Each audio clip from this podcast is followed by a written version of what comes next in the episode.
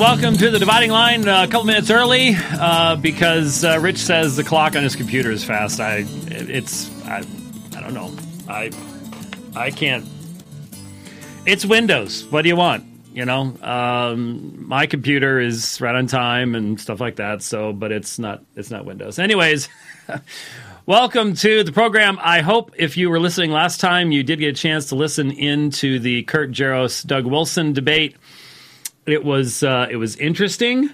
Um, I have a few questions for Doug myself afterwards. Um, in in general, I was agreeing, but there are a couple um, comments about Romans nine, Ephesians one that I want to ask him little, to flesh out a little bit in the in the future, maybe on a future sweater vest dialogue. It's uh, going to be cool enough to do sweater vest dialogues. I'm sure it is up in Idaho. In fact, I. Uh, uh, Marcus was saying it was snowing up there. Uh, they just moved up there, actually. So um, that would mean it would. If it's snowing, it's definitely cool enough to be wearing a sweater vest. Uh, there's no no question about that. Uh, it's not snowing here.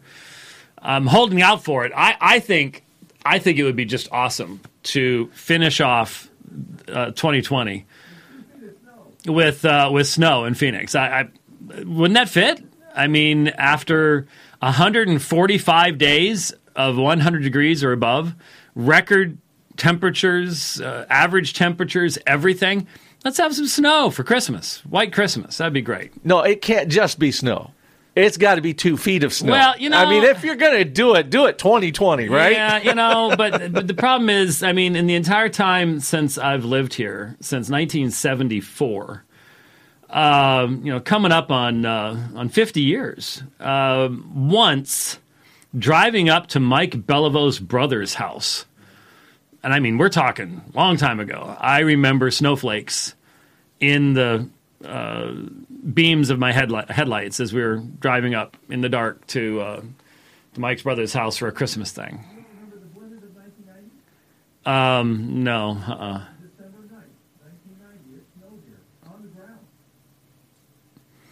I I don't remember anything sticking, so So you say. So you say.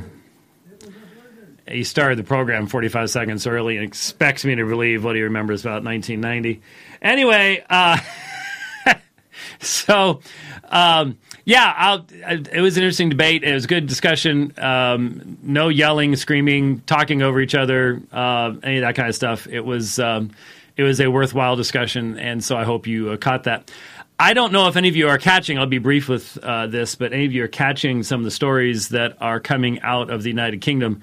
Evidently, the UK is trying to uh, uh, keep up with Australia with its uh, we will break down your door, the cops will break down your door um, uh, to steal Christmas. Um, just astonishing when when you realize um, that for children and anybody under the age of 50, um, viral strains like H1N1 are significantly more dangerous as far as their long term effect is concerned, and morbidity and everything else. But hey, it's COVID 19. And so, and now, have, have you noticed the constant changing of the goals? You know, at first it was flatten the curve. We're, we're well, so far no one even remembers what the curve was about anymore. It was all about, uh, you know, not overwhelming uh, emergency rooms. Well, well, didn't do that. Uh, killed a lot of hospitals by keeping them from doing anything else. But uh, anyway, uh, that was purposeful too. And then it it kept changing. So now it's just cases, and now now they're using these this this testing that is highly questionable and it's not even cases with symptoms. It's not cases with hospitalization. It's not cases with fatality. It's just simply a case. As long as an, as as long as after you've run 33 to 40 repetitions magnifying stuff, there might be evidence that maybe possibly this person has a virus in them someplace, but it may not be impacting them at all. But you throw it in the numbers and you shut down entire nations and you shut down churches and sporting facilities and and universities and you just crush everything because the Great Reset. That's all it's about. Has nothing to do with saving lives. If you haven't seen that, it, the greatest Christmas present I can give to you is to let you know that um, this is all this is all one big, huge, massive uh, political maneuver, and it's working because we told them it would work. We we let them we let them do it. We we, we handed it to them. We said, you know what, uh, safety is the most important thing to us. Well, okay, no, no, not real safety. The promise of safety it can be completely empty. It can mean nothing. We can have all the evidence in the world right in front of our eyes that it's that your promises of safety are empty. Uh, but we'll still take that and we will give everything. We will give our jobs, we'll give our savings, we'll give our businesses, we'll give our liberties, our freedoms, so that, like we had in the last program, I, pay, I played for you the Great Reset, the World Economic Forum stuff about, uh, hey, by 2030, you won't own anything. You won't own a house, you won't own a car, um, and your diet will have changed um, because that's what's good for the for the world. You see, it's good for that's that's what's best for everybody. It's it's for your safety, and uh, so uh, I've certainly noticed a diminishing range of options when it comes to restaurants that are still open and food and things like that. Uh, various things going out of you know no longer being made. That's just going to continue and continue and continue. We we've sold our soul. We we did it voluntarily because we were afraid. We panicked. There you go. So the the cops are breaking into uh, breaking into churches in the UK. Um, now the funny thing, there was one. Uh, where was that? Was that in? Was it in Wales or might have been in Wales? I think it was in Wales where the cops break into this church service, and they come to the door, and they say, "We've heard there's a rave going on here," and they're like, um, "Well." No, there's no rave going. Uh, can we see? And when they walk in, it's church service, and you and the cops are like, "Oh, great, this is this isn't." But you still can't do this, you know. So so at least there was still some, you know, the cops are like, "Oh man," but hey, rules are rules. Well, rules are rules, but rules have to have a meaningful basis in logic, reality, truth. And this stuff doesn't. It's pure panic. It's just all emotion, all emotion, no facts. Well, just enough facts that panic can just do do whatever it does with facts and put them all together and upside down, inside out, and everything else. Um, but yeah, they're they are literally you know telling people we will send the cops to uh, break up your your Christmas uh, stuff. And the thing now that's just stunning me, um, and this should tell you what's what's coming, is wearing masks in your house. Now we know masks are an empty. Uh, they, they don't protect you from anything. You're not protecting anybody else. Somebody else isn't protecting you. It's it's a lie. Ninety-seven percent penetration and all that stuff. Um, it, there there it is. But uh, so you've got this lie, and when they when they first were talking about, they, they, they said, well, only when you're in public spaces and you can't be six feet away from somebody. But certainly not in your house, not in your car. Now it's everywhere. Now it's between bites.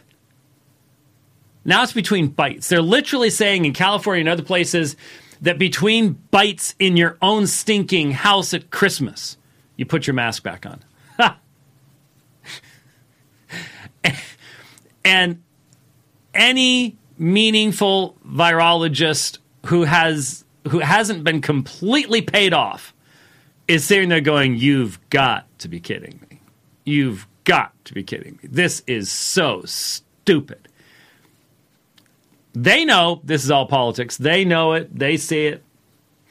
We are being conditioned to give up everything to the global technocracy that sounds crazy. You all thought I was crazy back in March when I said that the left leaning states, the leftist controlled states, would extend lockdowns as close to the, um, the uh, elections as possible for political reasons. Ah, you're crazy. No, I wasn't. And you thought I was crazy a few weeks later. And I said, uh, you know what? We're not going to be traveling without our papers in the future, without medical passports, evidences of tests and vaccinations and all the rest. Oh, you. White has lost it. Oh, I couldn't believe how many former friends about, oh, he's completely lost it. And now Cuomo and de Blasio, they're pushing the federal government to do what? Exactly that. Exactly. It didn't take Nostradamus to see this coming. It just took enough common sense to recognize that we no longer have a functioning media uh, in uh, a press in in the United States. They they are advocates for one side, and um, to recognize how far the left will go. They want to destroy the Constitution of the United States, and next Tuesday they might succeed. They might succeed. I'm seeing some positive signs uh, but they might succeed. So, uh, you know, they need to get rid of that Constitution. And once you have Harris in the White House, um, they will. All you got to do is pack the court. All you got to do is uh, change the rules in the Senate, and one party rule. Ta-da! No more worrying about the about uh, um, you know First Amendment, Second Amendment, all that stuff, all those guarantees gone. Just just worth no more than the paper they're written on any longer. And they need to do that with the United States, largest economy, uh, to continue to turn everybody into the ward of the state, so that you don't own a car and you don't own own a a house and you live in a little flat and you travel only as far as the government allows you and when the government allows you and you eat what the government tells you you can eat but you have your safety and you traded it. You gave it to them. You said, This is what we want. So every every one of you driving down the road in your car alone in a mask, eh, you you told them we're up for it. We'll give you anything you want. Here it is. Just just give me a promise of safety. It can be completely empty. It can be completely worthless. But I've got my promise of safety. I'm good. Land of the free, home of the brave. Anyway, uh, so I voted yesterday. Uh, I had never voted early before. And of course, uh, the way things are set up now, why not? I mean, why in the world would I want to stand in a socially distanced line forever um, next Tuesday? I mean, I would rather vote next Tuesday the way that you're supposed to vote. Uh, and how I have voted since I just missed the general election in 1980. I was 17 years, 11 and a half months uh, old. I just just missed it. Uh, well, seventeen eleven. Um, so I, I, I, didn't get to vote for uh, Reagan in in eighty, but I was I was just that close. And uh, so every every time that I've voted um, since then, I've voted in all the presidential elections and most of the midterm ones as well. There been there were a couple times I was out of town and and we didn't start doing the absentee stuff till not very long ago. Uh, well, okay, I mean like 20 years ago. And so I um, I voted to continue the experiment called the Constitution of the United States. That that was what I voted for. That's how clear this election is. That that that's that's what this election was to me. It is simply a matter of it's a stark, stark reality that our nation is in the midst of a revolution. It is no longer the situation that we had only a matter of years ago, where you had similar goals but different ways of getting there. And at that point, you could you could have patriots on both sides of the issue. Right now, we have a large portion of the populace that wants to destroy the Constitution of the United States and a form of government that has given us the liberties and freedoms and greatness that we've had and to drag us into a global global technocracy that again it you may be saying that's just crazy. No it's happening. How do you explain what's going on? How do you explain our cities burning how do you explain the videos of, you know, uh, a couple days ago, a black man? Uh, my understanding is the police have been there three. This is the third time that that day the police had been to the same place in a city, Democrat controlled, leftist controlled, uh, that has a 44% increase in murders just this year. Violent crimes everywhere. It's trying, it's trying to compete with Chicago for killing black people by black people, not by cops, by black people. Black on black violence everywhere. And the cops show up, and this guy comes after them with a knife. Now, there are a lot of really, really, really, really, really naive people in the world who do not understand that at close quarters, a knife is just as dangerous, if not more dangerous, than a gun.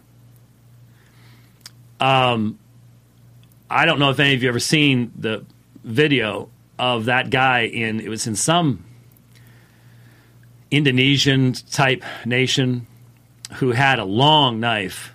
wasn't quite a sword, but it was good 12 inches. And cops were trying to catch him, and he he took out an easy four cops before they took him out. They had guns, he had a knife. He killed four of them before they killed him. Um, you don't seem to understand that. You know, maybe you've never watched the videos where a guy jumps out of his car and the cops on one side of the car and, and the bad guys on the other side of the car, and they both empty their clips at each other and hit nothing.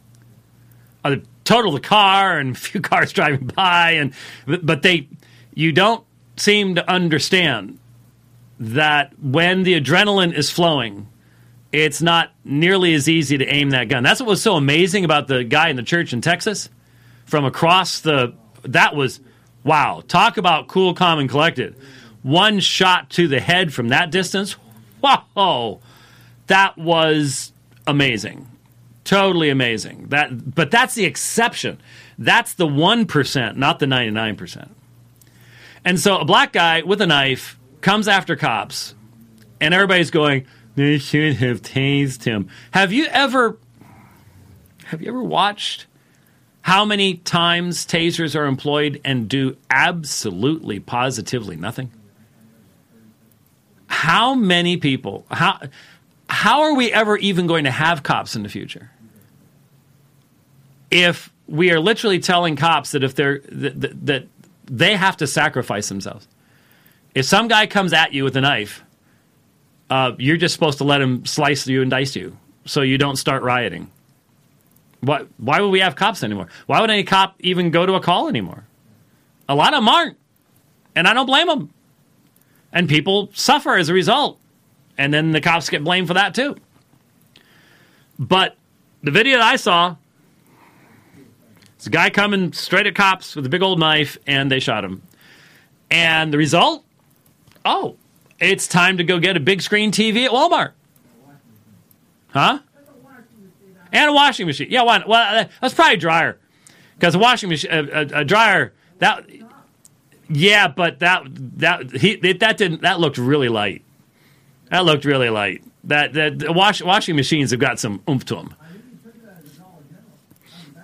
I don't know how he got it, but the point is, the point is that a bunch of thugs decided to go on shopping sprees.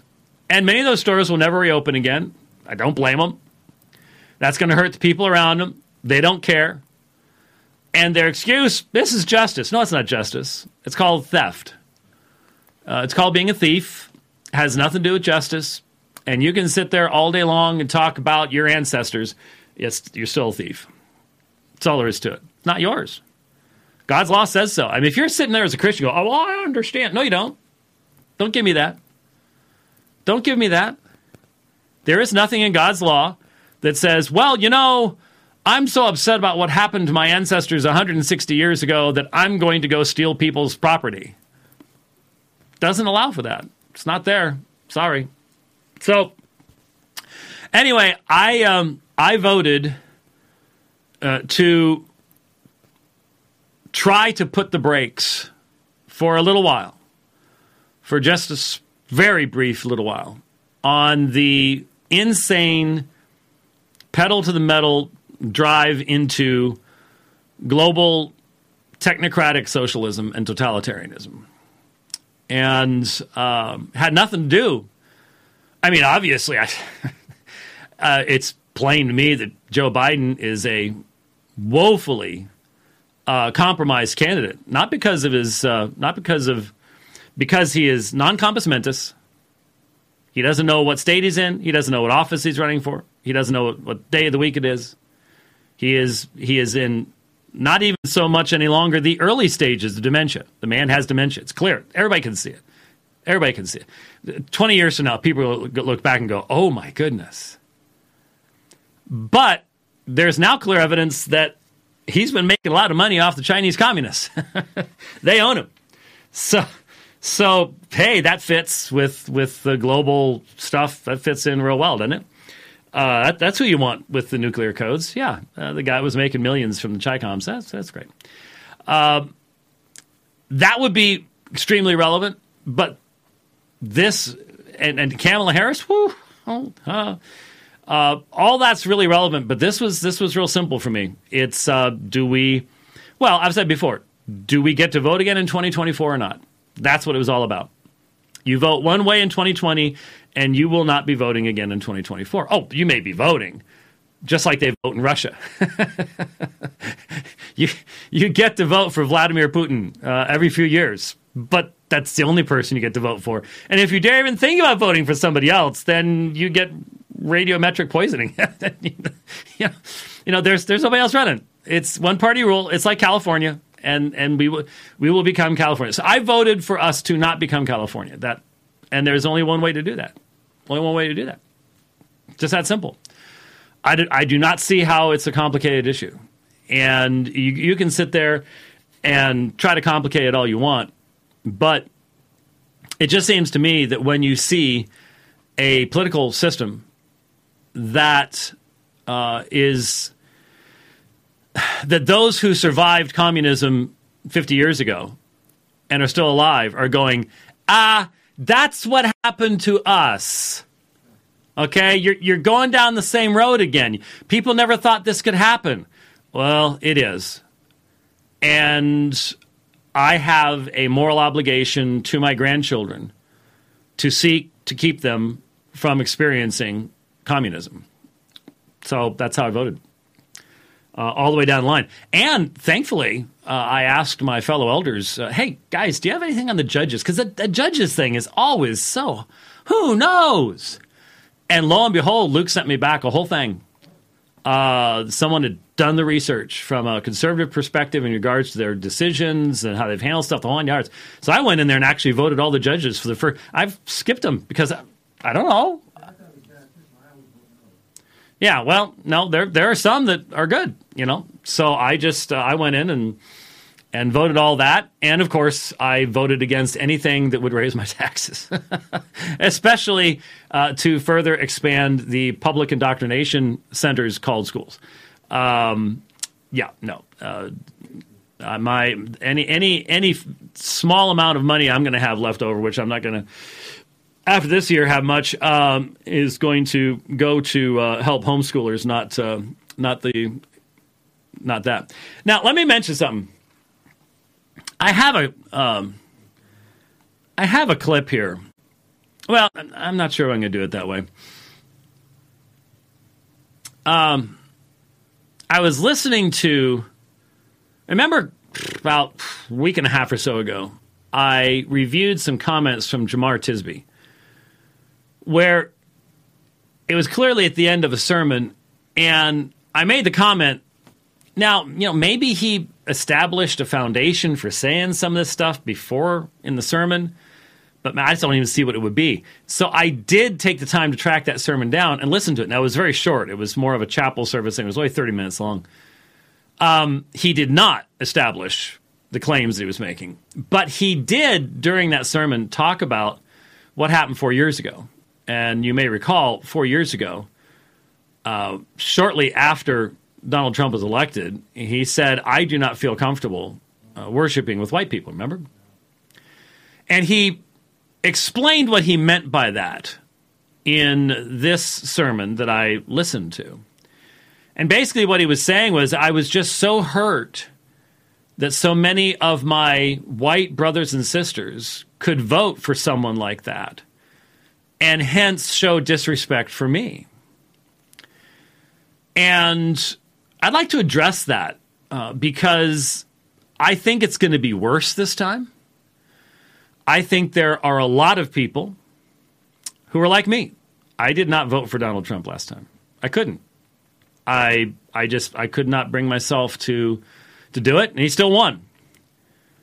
And am I happy about some of the things he's done? Yeah, sure. I I think um, so far, uh, of course, we have no nothing to go on with Amy Coney Barrett, but she seems like a brilliant, brilliant woman. Um, boy, did you see that Girl Scout thing? You didn't see it? Oh yeah, the girl the Girl Scouts tweeted a congratulations to Amy Coney Barrett for being the fifth woman placed upon the Supreme Court of the United States, and then they pulled it because the left went unhinged. See, it doesn't matter if she's a woman. That's right. It's it's the the the hypocrisy of the left is it's not it's not there aren't hypocrites on the right, but but it is part of the DNA of the left. Uh, the hypocrisy, and of course they collapsed, they gave in, um, and and pulled it, and yeah, you know. But um, so we don't have anything to go on. But so far, it it seems like like Trump's uh, appointments to the Supreme Court uh, have been pretty good. It actually ended up being better than Bush, better than um, either Bush, better than even Reagan um, in some instances. Um, you never know where judges are going to go, and all that could change. Roberts has certainly changed. She ain't no conservative anymore, and might get more and more liberal as time goes by. I think. I think only now is there a semi-reliable five four uh, on on the court right now. Uh, so is is that good? Yeah. Am, am I appreciative of the uh, statements that have been made in regards to uh, abortion and things like that? Yeah. Am I con- really concerned that he really doesn't have any problem with homosexuality at all? Yeah, definitely. It does not seem to be any real positive stuff there. But you know, stuff he said about critical race theory. Is that really even come from him? I don't know. I don't know. Um, so, but again, I, I think for most people like me, who in 2016 said, I, I just can't, looked at this situation, and back then in 2016, it was more about Hillary Clinton and Donald Trump. This time, like I said, the Democrat primary candidate is not even there.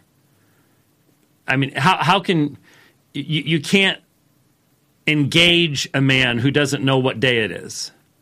You can't engage an old doddering man who is should not be running for public office at all. So it's Kamala Harris, but it's just the nameless, faceless leftist Marxists, the AOCs who want to burn down the Constitution. That's what this is about.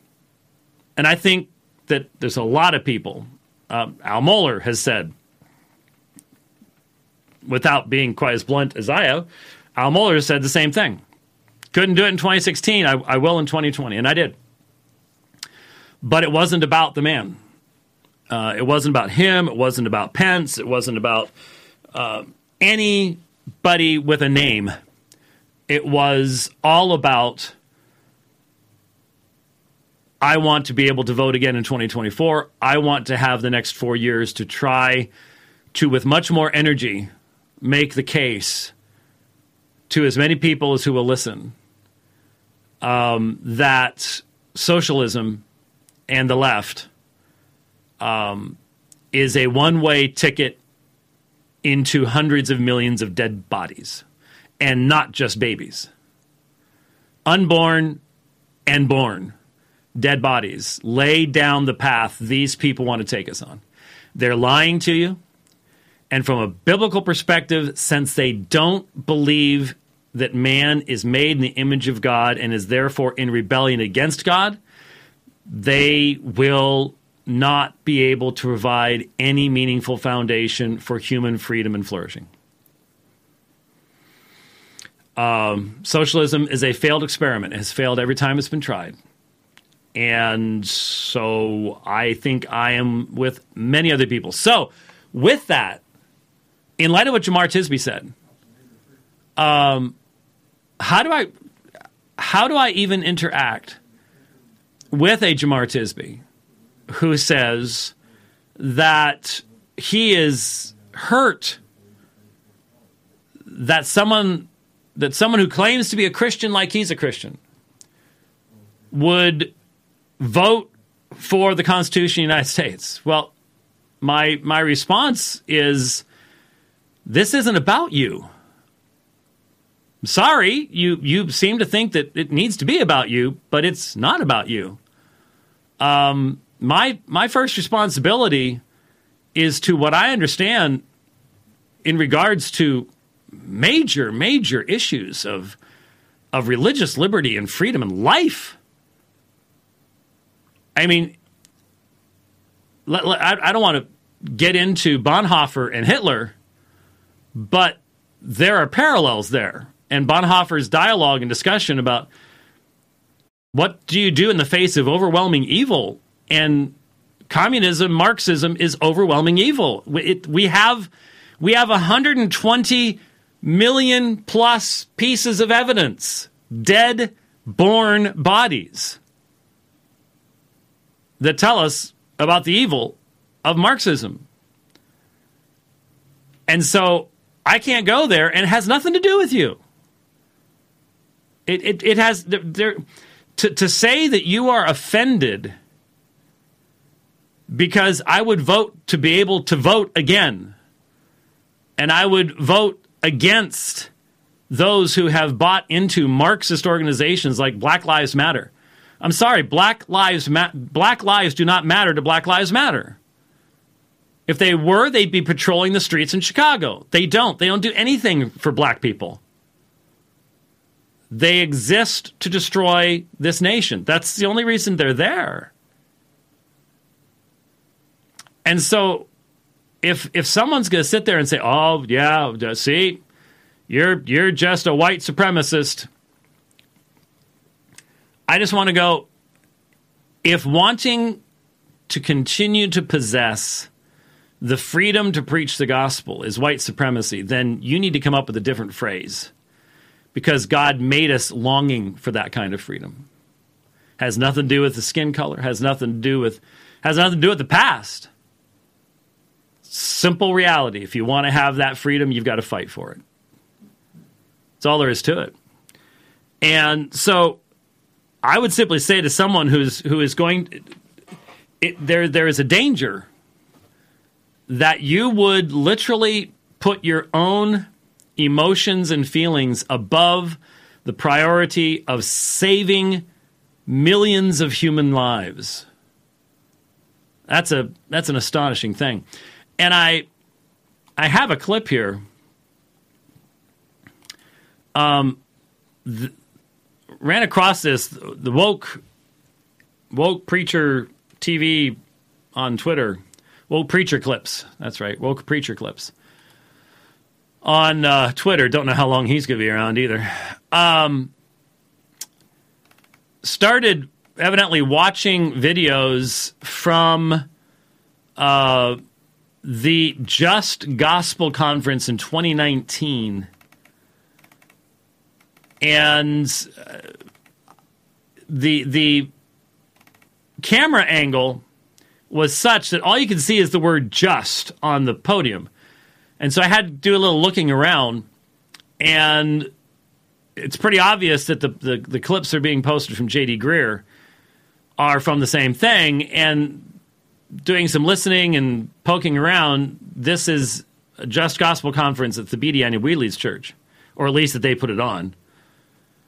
And Christina Edmondson spoke, and J.D. Greear spoke. And I was listening to Dr. Edmondson's presentation, and I ran across this part. I just want to I just want to play uh, part of this so you have a, a sense of where the disconnection is uh, is happening. And you lead others astray.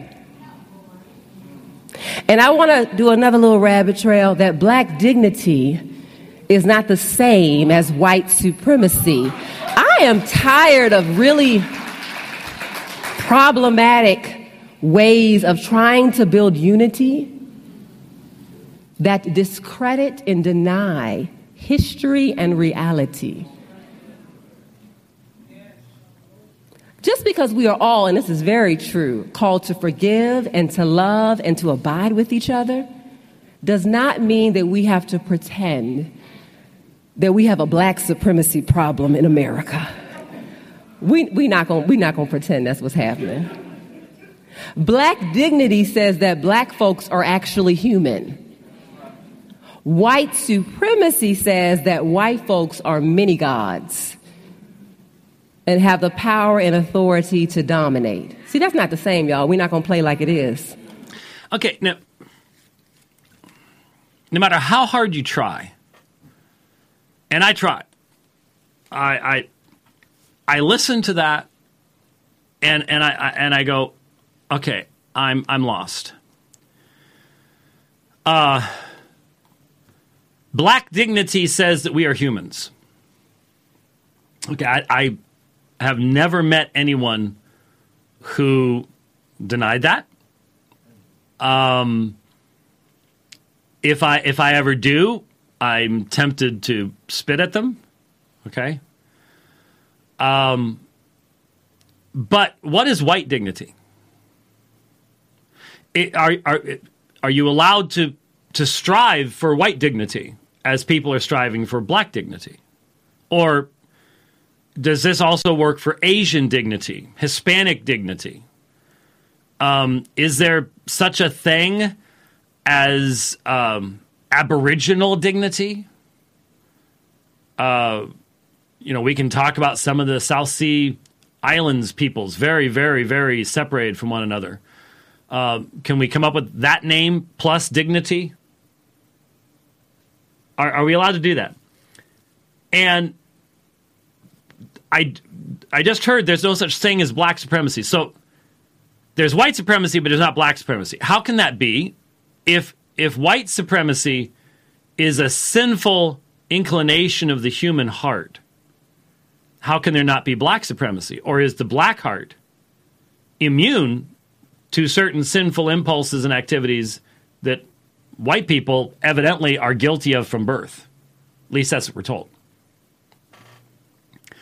Um, defining white supremacy is the little gods. Wow, I I had never heard that one before. Little gods. Huh. Uh, it seems to be behind this privilege thing because you, you have it, though you don't know you have it, but you're sovereign enough to lay it aside, and this somehow is supposed to help somebody or something. Or it's almost like if you can lay it aside and give it to somebody else, then it's it's sort of like it's some type of a substance that can be shared with people. And if you give enough of it to somebody who's black, don't they start suffering from black supremacy? Because it's just a substance. I, I'd never heard this definition, and of course, placing it in contrast with black dignity versus white supremacy. And then we had Kyle James Howard a couple days ago talking, blaming white supremacy for pressure upon young black boys to engage in sex early on in life. That's whites somehow are responsible for that too. And you're just left going, okay, I, I get this if these people did not claim to be Christians, but they do. And so, why isn't the much more obvious explanation for all this there? Because it's painfully obvious. We've played people within the past six months, I've played black people talking about how more melanin makes you superhuman. It, it makes you a better person. You're, you're stronger. You have more kids. You're more virile. Um, uh, you're more intelligent. You're more able to be compassionate. Uh, you're, you're just superhumans. I've played that. And it's like, no, no, no, no, doesn't exist. But they're saying it. Nope, doesn't exist um, when you tell an ethnic group you are immune to these sins, that's the best way in the world to make sure that those sins will flourish amongst those people, isn't it? That's what makes this racism of the left so bad. And I call it racism in the old sense, where you actually ignore the idea of not judging by the color of the skin, but the content of the character. Uh, when you when you make when you put all that stuff aside and you ignore the biblical teaching that there's one race and we're all sinners and we all have the same need and once we're once we're in the fellowship of the of the saints it's all on the same basis. Uh, once you get rid of that you got a real problem. You got a real problem and so you'll notice all of the uh, postings the jd Greear sermon have the same background. So it's the same conference. It was it was obviously 2019 and Greear is doing his impersonation. And it's just amazing to me. He is the head. He is the president of Southern Baptist Convention. And he has been given an extra year. So he will have been president of Southern Baptist Convention for three years. And this is just like with the Pope. Um, when you give someone that kind of authority for that kind of time they are assigning people to important positions that they will hold for longer than their presidency. And so you know that the Southern Baptist Convention, for three years now, at its leadership levels, has had woke people being assigned to positions of great authority who are then assigning lower people and lower.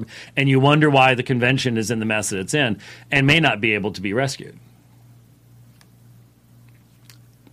Um, got that third year out of COVID panic.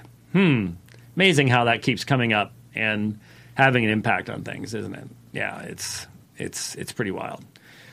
So, um, yeah, there you go. Uh, so much to be said. So much to be said. But um, we will move on to uh, a couple other things. Been wanting to say something about this. I, have said something briefly. We're going to finish up the program going back to the issue of reconciliation.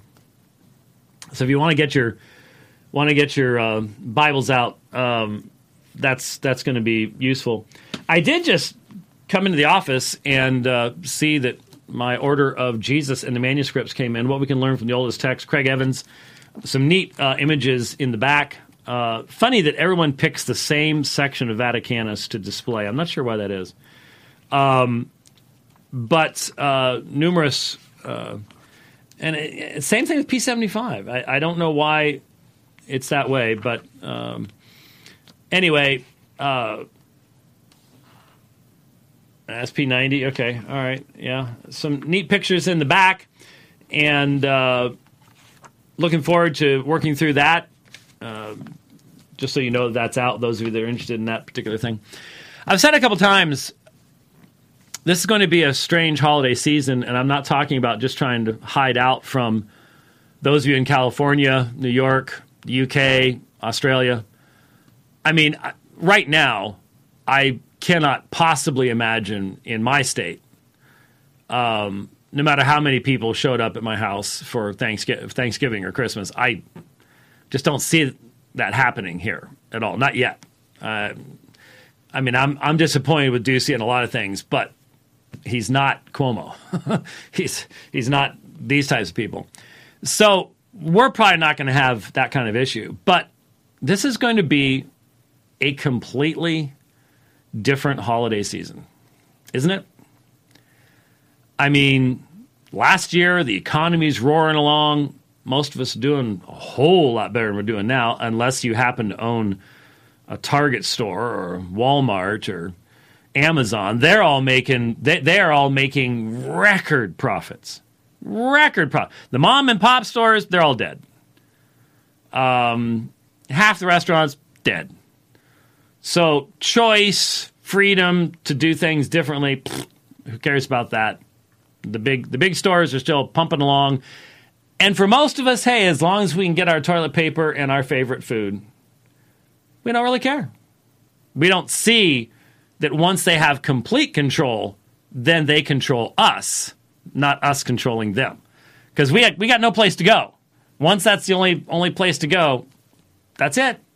Now they now they have monopoly, and they get to tell you what you're going to do and how you're going to do it and when you're going to do it and the whole nine yards. you'll see. Those of you that are just going along with the flow, you'll you'll see eventually. Anyway, I'm hoping we're going to have some time to try to convince you of that and maybe get you involved in uh, putting the brakes on this and, and going the other direction convincing people that liberty and freedom is actually a good thing. That's how humans flourish and that God made us that way. And uh, if we would uh, submit to his ways, we will flourish.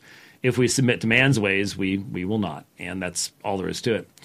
Um, but back to Thanksgiving and, and Christmas. There are some of you who do not celebrate either holiday, only a few, and many who do not celebrate the Christmas season. I'm not going to get into argue with them about. I, I would not mind debating someone on that someday because I think there's not only really fascinatingly good evidence for the December 25th, January 6th season. That's the 12 days of Christmas. Um, as having, it, there's no question that it has ancient, ancient roots in the church there's no question that the idea that that was from Mithraism or anything else is stupid. There's no question that, that that's um, uh, the stuff about the Sol Invictus and because the pagans were giving gifts and the Christians Christians could give gifts too and nobody'd catch them. Baloney. Baloney. The earliest references to those dates come from Christian sources themselves, and it was the very time when paganism was declining and Christianity is on the ascent uh, there would be no reason for them to be borrowing from stuff like that and doing that kind of thing. It's just to make just it just it's a narrative that is so old it just falls apart upon really pushing on it, but no one ever pushes on it because you just hear it repeated over and over goes, oh, okay, well, I guess uh, that's how. It... And you hear it from Christians all the time, maybe well-meaning, but they just didn't know what they were talking about. Anyway, maybe this season I'll go back over like I did man, I don't know how many years ago it was now. I went over um, Roger Beckwith's uh, article on the uh, the order of the priests and what we can learn from when Zechariah would have been ministering in the temple as to the time frame um, as to when John's birth would be and Jesus' birth. We know, you know they're related obviously to one another. Uh, a lot of people found that fascinating. It's complicated stuff. It's not the easiest stuff to try to try to discuss, but there is there is a good reason for this time of the year, and there is a uh, good reason for the dates that have come, and there's a good reason for rejecting the the standard narrative of pagan borrowing, blah blah blah blah blah. Um, so, but so so if, if you're not if, if if you have if you were converted out of one of the ancient Roman cults, all four of you, um, if you were converted out of one of the ancient Roman cults and therefore have a conscience issue, uh, great, you can st- step aside for just a moment. I'll get to the text of scripture here with something else in a moment. But for the rest of us who find it perfectly appropriate to sit in awe of one of the most amazing, uh, really seems to be the most amazing claim of the Christian faith, and that is the God who holds together this massive universe entered into his own universe. That's stunning. outside of a work of the Spirit of God, there, there's no way. Especially today, now that we know I mean, in the ancient world, you could make the argument in the ancient world, people thought that the world was it. And that generally it was pretty pretty small. We now know that our solar system is a speck, a dot. We we send we're doing really cool stuff right now, sending probes off to Mars and Jupiter and Saturn, and we've we've actually sent two probes outside the solar system now. We launched them back in the '70s, and let me tell you something: we're making. what do you think about? It? I, I had a 1972 Buick LeSabre. Remember that thing, the brown bomb? Rich remembers it. I had a 1972 Buick LeSabre. And the highest tech on that other than the AM FM radio was the the air conditioning slider had a little green light.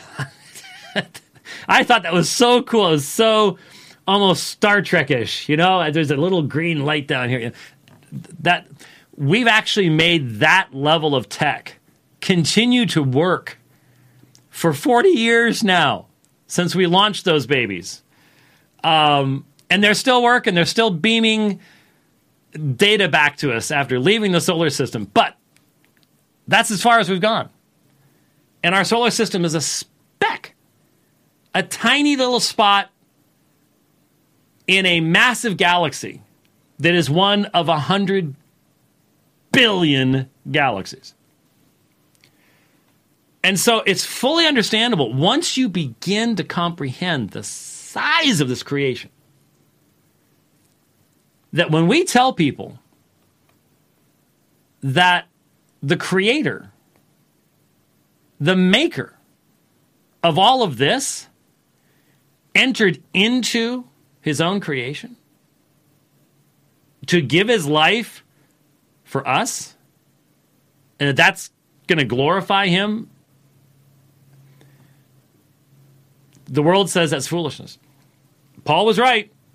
The world says that was foolishness. And I get it. I I I get it. So when we consider what we are really celebrating, it is an astonishing thing.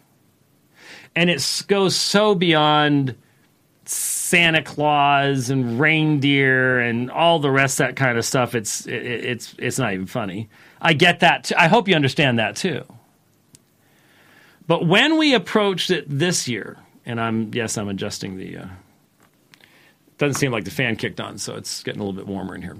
Um, this year, I'm thinking we might have a little more focus. I, mean, I've always tried in my family, and my family will tell you that I've tried to to bring a focus, a theological focus, a real consideration. My favorite family devotion is to look at Isaiah chapter 9, the prophecy that comes hundreds of years before Jesus and and and, and it, the depth of that prophecy a, a, child is born to us a son is given to us and the differentiation the language and it, I, i've done that for decades. Really have. They'll tell you i have. So much so that they could all do it themselves i think. But I don't. Most of us are now in a situation where we, we cannot do for Christmas as far as gift giving, traveling, stuff that you know I did last year, and I, I, I had these uh, buttons made up for a church last year. I'm, I'm not going to be able to do that this year. Um, my my income's been cut in half uh, since last year. So grandma and grandpa aren't going to be able to do nearly as much as we did for the grandkids. And a lot of us are in the same same situation.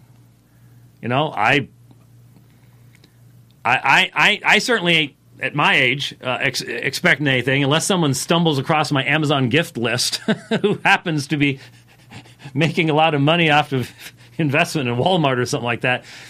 Uh, I, I might get some socks um, uh, th- this year. I, I don't know.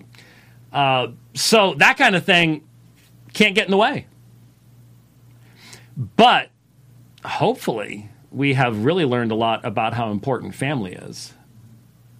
And maybe all that's getting all that stuff out of the way might help us to really spend some time thinking about incarnation and what it means incarnation, what it means. So, my suggestion, since it's coming fast, we're almost done with October. Got uh, got Reformation Sunday coming up. Sorry if I disappointed you and didn't do Reformation stories.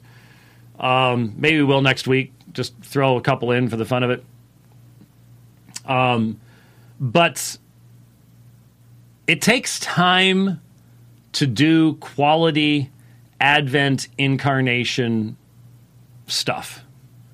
It's sort of hard to do the night before. So, uh, dads, if you're taking seriously your your role to give some guidance there, now's the time to be getting at it. Well, actually, a little bit past time, but still time to because I think the two of them, Thanksgiving and, and Christmas, just go together so perfectly. Um, because ultimately, the ultimate reason for Thanksgiving is found in the giving of God in Christmas, in the in the incarnation, in the Advent. And uh, just in passing, and I'll I'll stop this. A number of years ago, uh, ten years ago, sort of got all messed up because my mom passed away. but I a I think is still a good idea.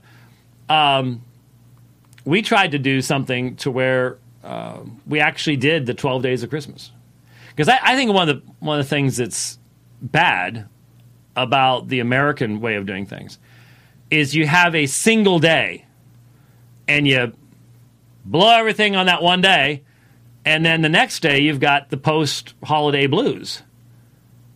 And you really don't have time in that one day. There's so much to be done to actually do much in the way of reflection. And so 10 years ago, it's 2010, we tried it.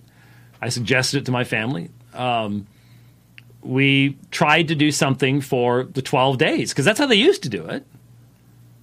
Between December 25th and January 6th, the Eastern Orthodox, their Christmas is January 6th. And I'll be honest with you, they've got a pretty good argument. Uh, historically, there's a good argument for the January 6th date. Um, but I mean, there's no argument that's absolutely, you know, here's a we found a papyrus that says, boom, you know, uh, this is this is the date. Um, but the two dates together have really good historical foundation to them. And I'm trying to think about how to try to do that and make it special, especially for the grandkids, without it being attached to stuff, to trinkets, uh, that kind of thing. So let's all think about it together. Let's let's make it a let's make it an important time. Um, no matter what happens next week. Well, let's be honest. Um, we are not going to have final word on um, on this election uh, until probably around Thanksgiving. Because I mean, they they're just giving the Supreme Court keeps giving more and more time for people just to keep counting ballots and counting ballots and counting ballots, and um, so what? Well, that's just it. I forget when it meets, but they've they've got to get this done by a certain point in time. Yeah, I think it's early December. Yeah, they've they've got to get it done. Uh, it's the problem with um, this type of messing around with the uh, with the elections. All right, get your Bible out. Get your Bible out. Uh, I know that we've gone for an hour, so I'll, I'll try to limit this to a half hour, um, and uh, we'll go from there. Uh, I hate it when the uh, image that comes up on Twitter is moving because it's right over there. So like a video type thing, like a GIF or something like that. Because it's all it's you, you're always seeing something over to the left. So I just scrolled it up to one that doesn't have anything uh, moving in it. That's good. Okay, real quick reminder. What we started in the last program is I started talking a little bit about a debate that took place last week between Matt Slick of carm.org and Sam Shamoun and it was ostensibly on is limited atonement biblical. Uh, the problem was it, it, was not defined sufficiently clearly by anybody for that particular subject to actually end up being um, decided in any way. Um, I don't, and I, I said last time, particular redemption is flows from unconditional election, which flows from uh, total depravity, which flows from the absolute freedom of God, flows into um, irresistible grace, the power, powerful working of the Spirit of God to bring God's people into Himself. And then finally, the preservation of those saints, perseverance of those saints um, to the honor and glory of God. So they're all related to one another, and trying to deal with one isolated from the others normally doesn't work unless you start at the beginning. So you could do a debate is God absolutely sovereign? That's why the Douglas Wilson thing was so important. Um, and you can define your terms, and you start there. Uh, that's that's really where it's it's got to begin. That wasn't in this debate, and therefore, it's not overly surprising that it bogged down into people talking over each other and going back over the same thing. uh, over and over again because the one side won't hear what the other side's saying because there are presuppositional things that have not been addressed, and so that's that happens a lot on the internet.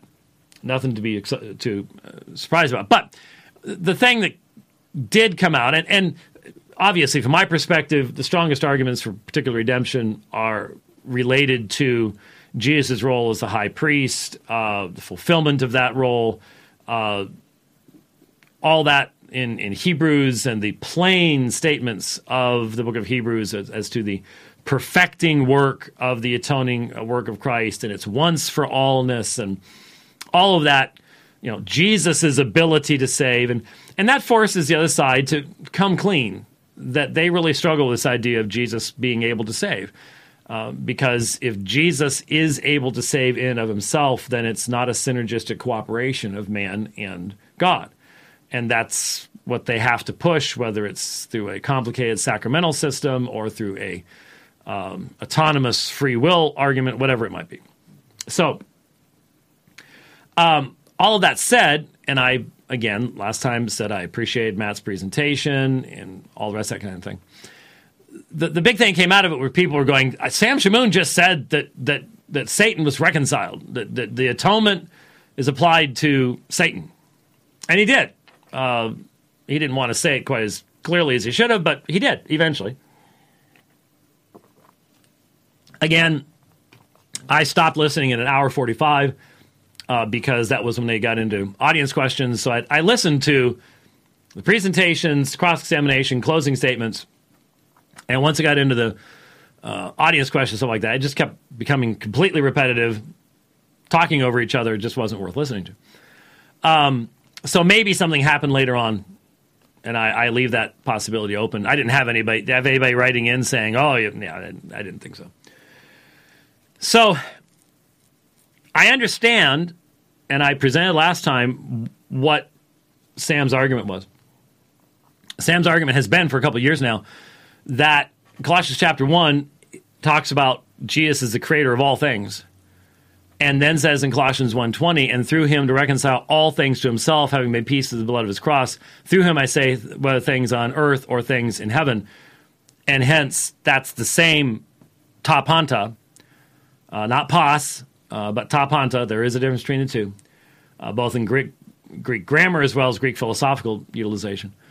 Um, and therefore, since it says having made peace with the blood of his cross, then the idea must be that if this has been done for all of creation through the cross, then the reconciliation that is effected through the cross, which is identified as being the same as the soteriological atoning act of Christ that brings a person into saving relationship through Christ with the Father.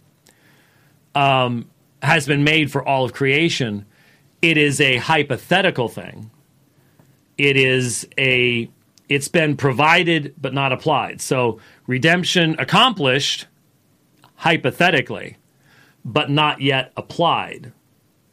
And that phraseology of accomplished and applied came up in the debate a number of times. It's phraseology you might be familiar with. Again, I forgot to grab it.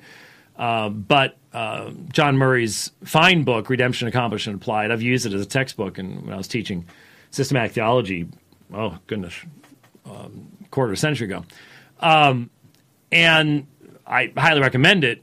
It is a study of the Ordo Salutis, the order of salvation. But again, the tendency on the part of everybody is to think that an order of salvation, rather than being a logical order, is a temporal order, that it's primarily something you can trace through time, when in reality it's uh, much more focused upon what the logical relationship of the things that God does in salvation, what those things are. But the, problem being that, and, and, what Murray would object to if uh, Sam were to bring him into the conversation, in light of the title of his book, um, is that the accomplishment on the part of the Father and the Son, um, is a certain accomplishment. It's a personal accomplishment. There is a specific people who have been united to Christ in his death. And that means that there will be an infallible application at the time that God determines to bring about in a the elect's lives uh, their uh, resurrection to spiritual life, faith, repentance, their understanding who Christ is, all these other things. It is inevitable because it is decreed. And of course, this is just simply the recognition of the now and the not yet, the, the fact that that there is a, a appropriate and proper sense in the eternal realm of God's activity to elect a particular people and to join them to Jesus Christ so that his death is not just anticipatory but is actually participatory whereas there needs to be an application of that in time because we're going to come along at a different time. We, I didn't exist when that happened. Some uh, my fellow pastor Luke uh, says that I know so much about church history because I lived through most of it. it's great being the eldest elder. Uh, the younger elders like to make fun of the eldest elder, and I I just have the wonderful reality that with each passing day, he's getting older too. and so it's it's going to not take very long before he's going, I remember Calvin. Yeah. Anyway, so, oh, yeah, it's going to come for you too. Um, so, in discussing this, sorry for all the background discussion. In discussing this, we started looking at Colossians chapter 1. And one of the things that we uh, brought up that I think is very, very important is the fact that Colossians and Ephesians are uh, prison epistles. They are uh, epistles that are written contemporaneously and written to a, the same general area in Asia Minor. Colossae, uh, being a smaller city uh, upriver from Ephesus, uh, a, a, city that uh, its church was not founded by Paul himself, but probably through the natural um, efforts of the church in Ephesus, where Paul had spent so much time uh, to plant such a strong uh, church there in in Ephesus, and hence when you put Colossians and Ephesians side by side, you see that there are extremely important parallel passages where the exact same language is being used, the exact same concepts are being presented. But unlike synoptic studies, where you're looking at Matthew, Mark, and Luke, uh, where sometimes very, very similar language is being used, um, here, when you compare Ephesians and Colossians, there is there is there are direct parallels, but there are also subtle differences that then provide a light as to exactly what the apostle is seeking to communicate. So I've actually put on the screen here um, uh, two workspaces um, right beside each other. Uh, there you go. Uh, that um, gives you uh, Colossians uh, over here, uh, Colossians over here um, in English and Greek, and then Ephesians over here in English and Greek as well, so that we can uh, see the the parallels that exist uh, between them. And so we had started looking at Colossians chapter one, and remember what Ephesians chapter one is. Ephesians chapter one, the the eternal expression of the purpose of God in election and predestination. Um, that that God is specifically choosing a people in Christ Jesus. This is one of the things that came up in the uh, debate. Interestingly enough, not the Shamoun uh, Slick debate, but in the Wilson uh, debate that I mentioned yesterday, the Wilson Jaros debate. And I need to I need to ask uh, Doug what he meant because it, sounded like what he was saying is that Ephesians 1 is primarily directed at Jewish Christians. And I'm like, there weren't that many Jewish Christians in Ephesus. So, and given this is probably a circular letter meant to go to a number of other churches, I'm not sure what that was all about. But it's plainly talking about God's sovereign purposes, wrapping up all things in Christ Jesus. He's the one who works all things after the counsel of his will. And this is taking us back into eternity, as does Colossians 1, But Colossians 1 has a different flavor to it because it's talking about the preeminence of Christ. And certainly Christ is preeminent in Ephesians 1 because everything's in Christ. In 13 verses, 10 times, you have in Him, in Christ, in the beloved one. So both present the supremacy of Christ, but with different emphases. And given that I think the epistle to Ephesians is what Paul's referring to in Colossians 4.16 when he says, read the epistle coming from Laodicea. I, I think that um, what Paul is doing is he's he has gotten word of some of the problems in Colossae with this proto-Gnostic idea. Uh, the earlier earliest forms of what would become the full-blown Gnostic heresy.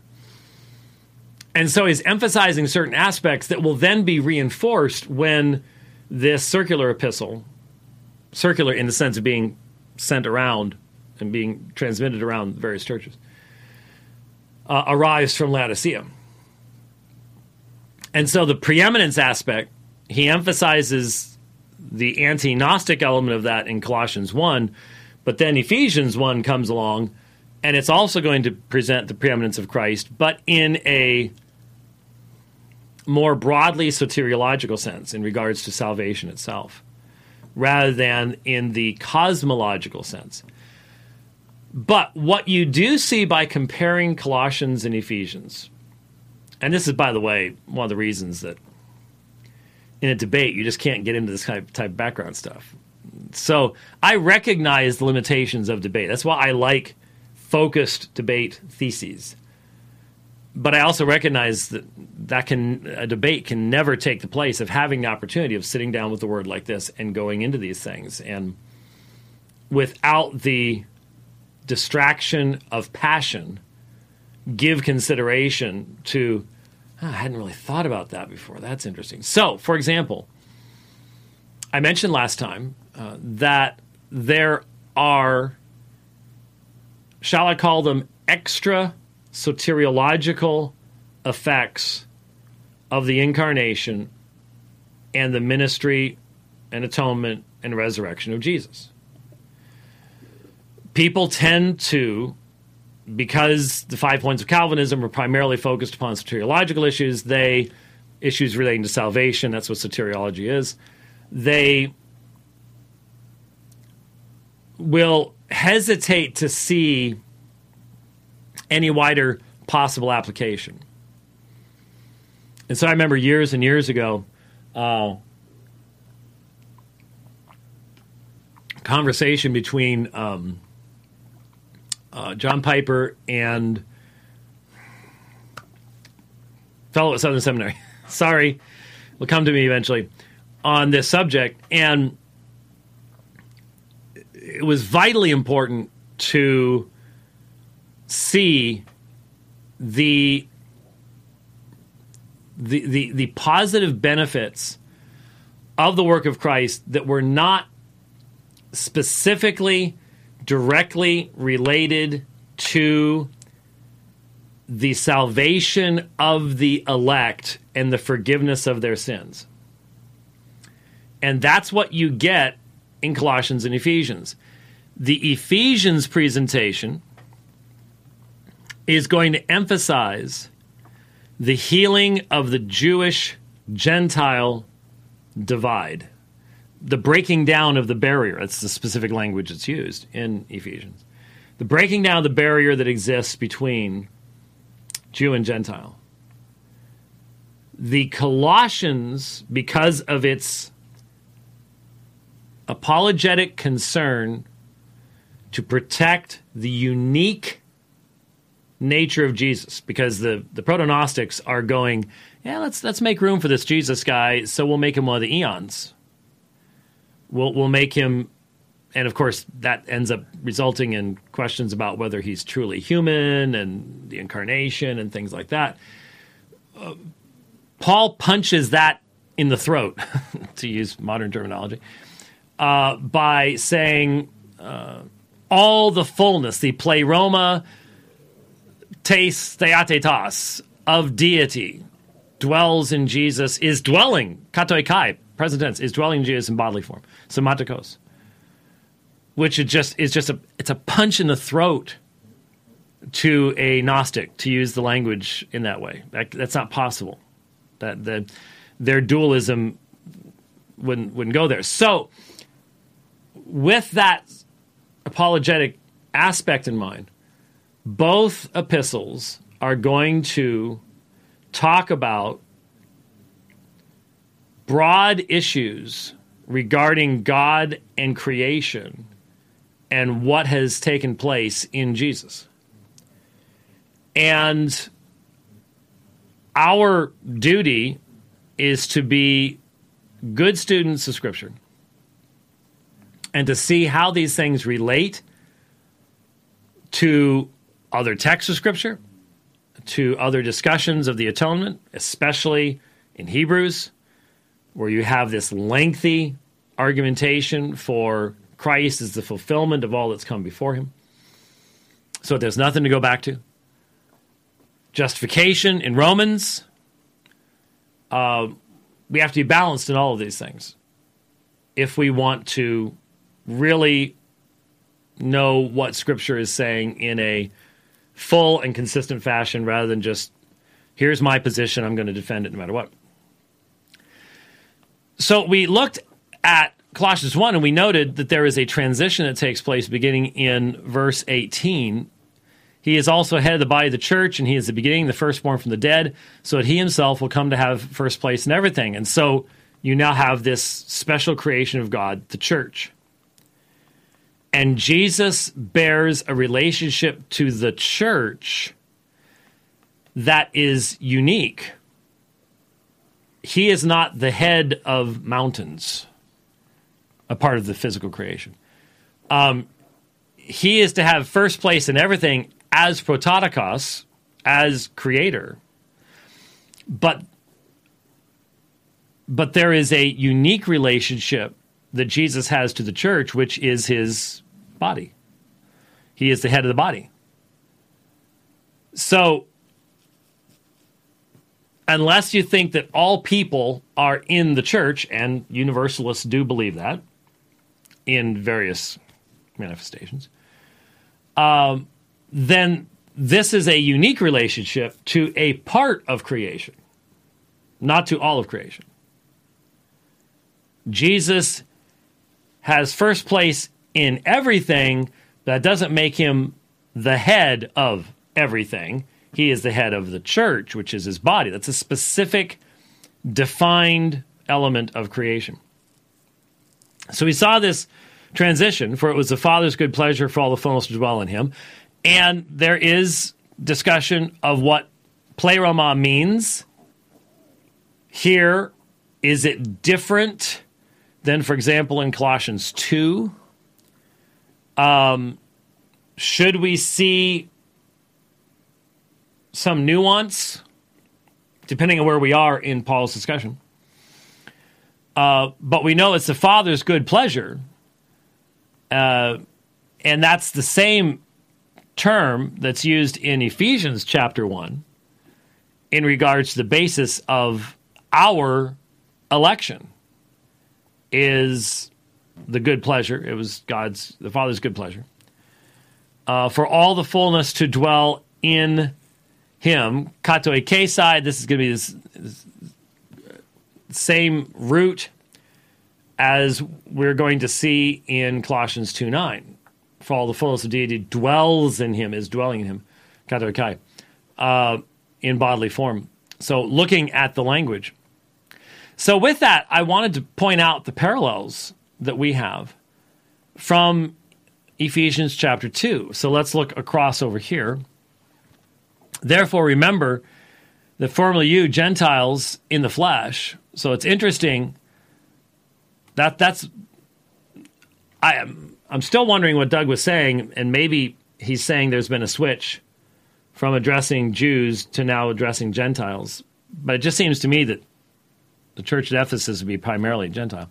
But anyway, therefore remember that formerly you, the Gentiles in the flesh, who are called uncircumcision by the so called circumcision, which is performed the flesh by human hands, remember that you were at that time separate from Christ, excluded from the commonwealth of Israel and strangers to the covenants of promise, having no hope and without God in the world. So here's the division. Here is this massive wall that exists, and here's the description that, that is given of it. You were separate from Christ, excluded from the commonwealth of Israel. It might make a little more sense if you translate Christos here as Messiah, separate from the Messiah. Yeah, obviously, you weren't part of the Messiah's people. Excluded from the commonwealth of Israel, strangers to the covenants of promise, having no hope without God in the world. That's a pretty bleak description um, that Scripture gives of the Gentiles. But now, in the Messiah Jesus, you who formerly were far off have been brought near. And then notice, by the blood of Christ.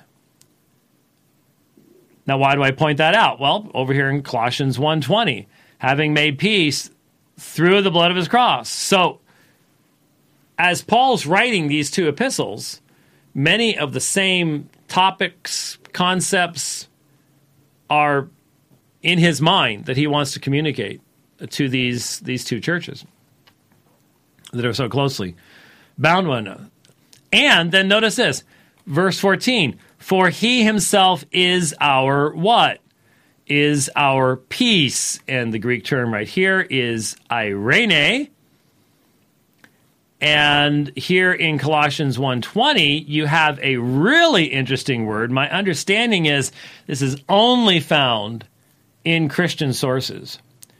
Uh, made peace. It's um, irena poiesos is taking peace, irene, and slapping it onto the verbal form of poieo, uh, and so making peace through the blood of his cross. And so, same concepts, but here in Ephesians, it's specifically focused upon for he himself is our peace who made both groups into one and broke down the barrier of the dividing wall. And so, in writing to the church at Ephesus, you have the foundation being laid to understand the nature of the body, the church, which is what you have in verse 18. He is also head of the body of the church. He is beginning the firstborn from the dead, so he might himself come down first place and everything. So, how is that body formed?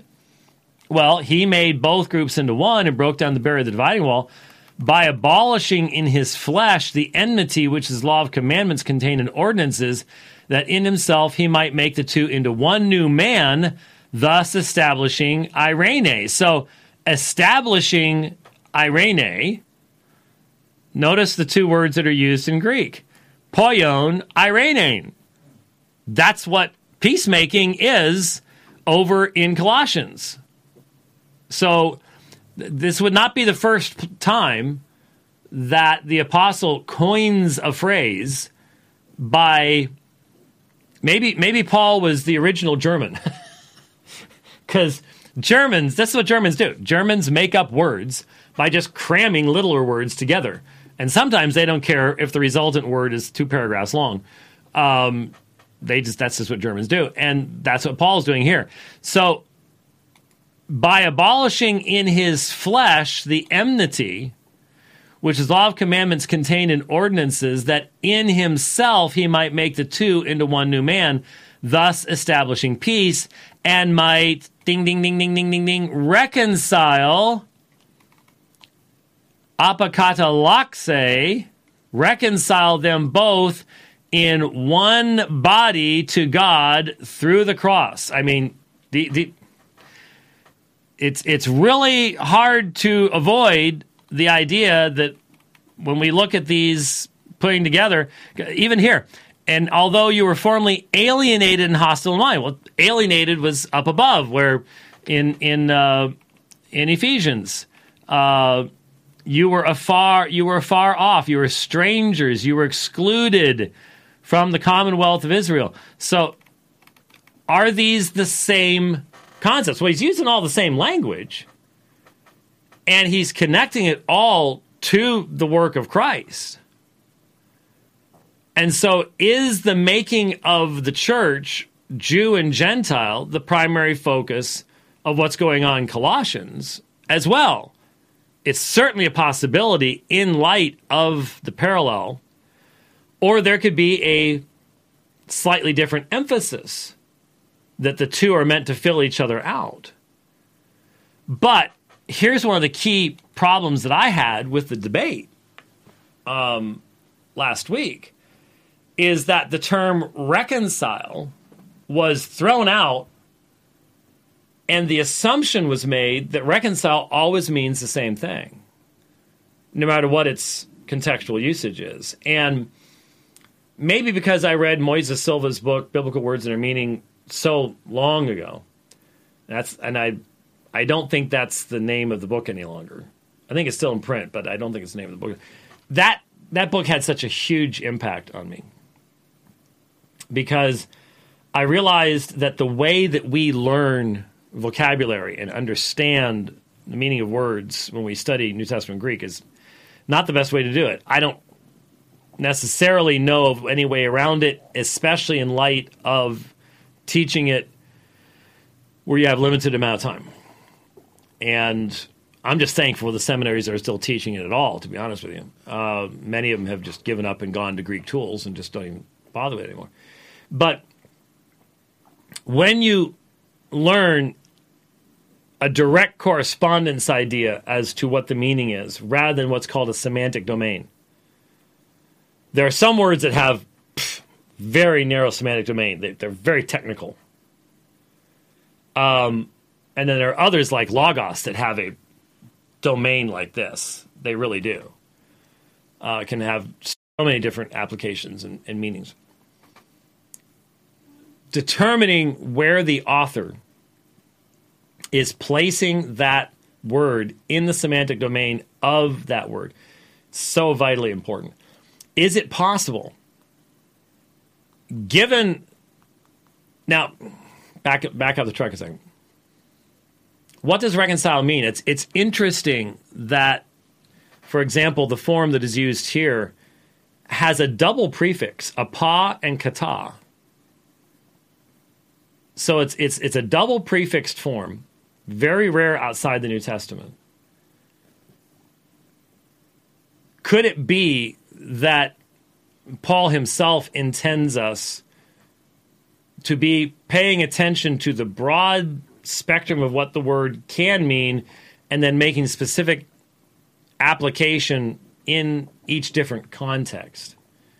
Because you not only have Colossians and Ephesians, though they make up a, a number of the uses, but everybody knows that you you have the Corinthian correspondence as well, and you have in First Corinthians chapter two the uh, um, Second Corinthians chapter two, where you have the discussion of reconciliation. We we beg you on behalf of God, be reconciled to God. That's addressed to Christians.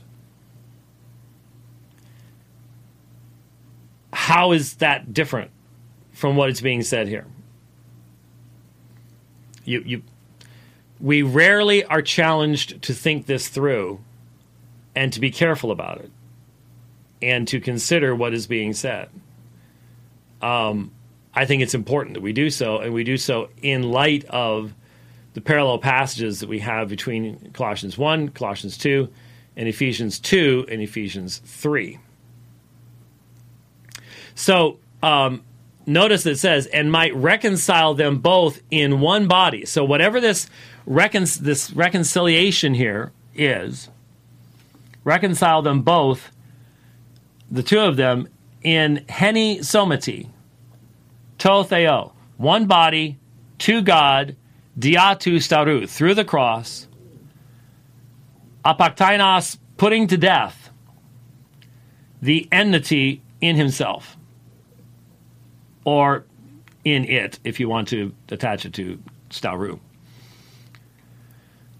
So something happens at the cross according to Colossians 2:16 that creates the body. And it creates the body through a process that involves reconciliation and putting to death the enmity the enmity that existed. Now, when we think of reconciliation, we normally think in human terms. We think of two offended brothers who are reconciled to one another. But what's interesting is when you turn it into a verb, it subtly changes the meaning of the word. So when it's a verb and one of the parties is performing the reconciliation, see, you can find uses of reconciliation in secular materials where mankind's being reconciled to God, but it's not God who's doing it, it's through the actions of man. But that's not going to fit in Christianity. This is you know God God does this in Christianity. And so one of the fascinating uses of reconciliation outside the New Testament that I had I had never seen in seminary anyways was a citation about Alexander the Great where he was called the reconciler of the world. Now it's it's funny because I had I'm gonna go a minute or two late. It's funny because I had for some reason spent a fair amount of time listening to a lengthy book on the life of Alexander, which wasn't a long life. so um, died at 33.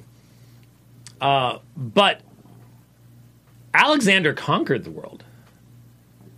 He killed probably over a million people in warfare, subjugation of cities, sometimes not a righteous subjugation of cities, um, enslaved millions.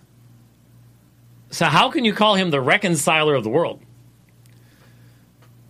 Their reconciliation is, is taken in the sense of the unifier, the one who brought the world under one order. And it's true that there's something about reconciliation that lays the foundation for God's ability to judge and to demonstrate his wisdom in creation itself in light of the invasion of evil into his creation. So, until his great soteriological act, starting with the incarnation, there is an unanswered charge against God. Your creation has rebelled and is out of your it's it's gone out of the parameters that you intended for it. And so for a lengthy period of time, to the observation of the principalities and powers, um, mankind, I mean, you had the flood, right? You had the flood. That didn't solve everything because people are still falling in Adam through Noah.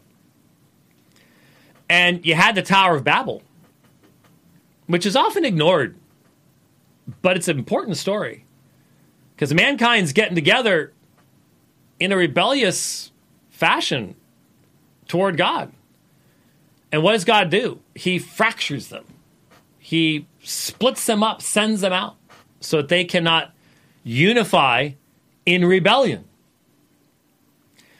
And so it does make sense when you think about that that use of Alexander, the it's the reconciler, that there is a sense that part of the fundamental meaning of reconcile, katalladzo, um, is to lay the foundation for the demonstration of the justice of God in how he wraps up his creation unto his own glory. And that is found in the incarnation, the voluntary self giving upon the cross, and the resurrection of Jesus. The salvation of a particular people in Christ is part of that. But there is a universal, cosmic impact that comes from the Son entering into creation itself that I think is in light. And so you've, you've got the emphasis in Ephesians, bring Jew and Gentile together.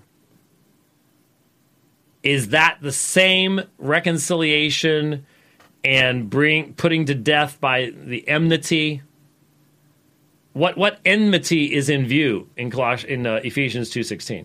Having by the cross put to death the enmity. Ekthron. What what en- enmity is that? Is it Jewish Gentile? Is it the enmity that comes about because of um, the ordinances, law, and commandments up here in, in verse 15? Is that what's there? It, and, and how does this relate? Because because let me let me close up with this because obviously we ain't done. But you scroll down here in Ephesians 2, 14, having canceled out what, what 213 when you were dead in your transgressions the uncircumcision of your flesh he made you alive together with him having forgiven us all our transgressions having canceled out the certificate of debt consisting of decrees against us which was hostile to us and he has taken out of the way having nailed it to the cross. When he had disarmed the rulers and authorities he made a public display of them having triumphed over them. What how who who are the rulers and authorities? How are they disarmed? It's in the cross, and it's in these this this chirographon, which came up in the in the debate. By the way, there was a discussion of the chirographon, um, which is hostile to us. So, is is is that related to the law of commandments contained in ordinances? Uh, the the dogmasin over here in uh, Ephesians two. How do these things relate to one another, and how does this then color the utilization of the term reconcile? And is there a use of the term reconciliation then that does not have a directly soteriological application? Because if you if you are seeking a way in which God can be justified for his create for his creation of all things and that that has something to do with what reconciliation means that's different than a human being whose sins are forgiven and the enmity that existed between he and God is taken away because he's given a new heart and all these other things. Because hearts aren't given to planets and and plants and animals and all the rest of the created order. So we have to be very specific in looking at each text and what it itself is uh, focusing upon.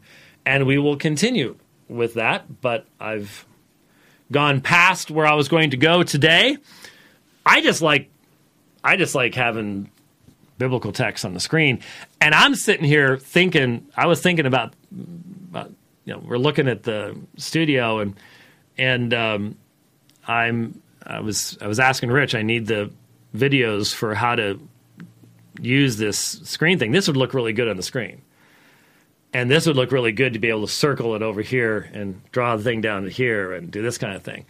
Um, so I'm I'm excited about what that's gonna what that's gonna allow us uh, to do. So who knows in the future we may you, you may fire up the dividing line and uh, and uh, all of a sudden something difference going to come on the screen. I'm going to say, Welcome to the studio version of the dividing line. And uh, we will definitely be doing that.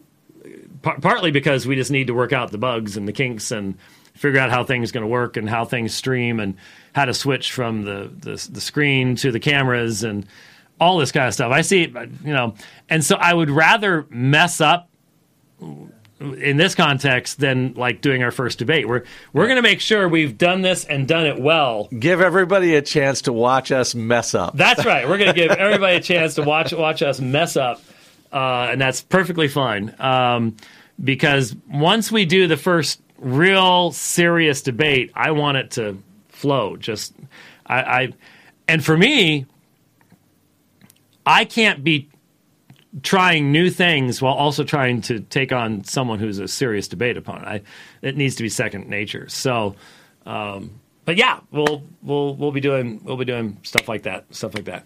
Um, I'm sort of thinking that Monday would be good if possible, the day before the election. Um, not saying we wouldn't do anything on Tuesday. You and I have already both voted, so that's not a big big deal. Um, but I'm I'm sort of thinking that maybe some some more stuff will have been said before before Tuesday that needs to be addressed. Uh, so. Oh, Wednesday. Wednesday, we, we may have to fight our way through to the office because uh, it's, yeah, yeah, it's yeah. Um, there, there might be smoke on the horizon and everything else. I don't know. I'm certainly praying that's not the case, um, but people are pre- predicting all sorts of things. I pray for peace. I pray for clarity. Um, pray for Christ Church. I pray that we will be quick to tell people Jesus is on the throne, even if we don't know who the president is, and um, and be be quick with a word along those lines. So probably looking at uh, at Monday. Um, we'll see. Well, we'll let you know on social media if we're still on social media. Uh, it's that that's another issue. But anyhow, thanks for watching the program today. Went a little bit long, but hopefully it's benefit to you. We'll see you next time. God bless.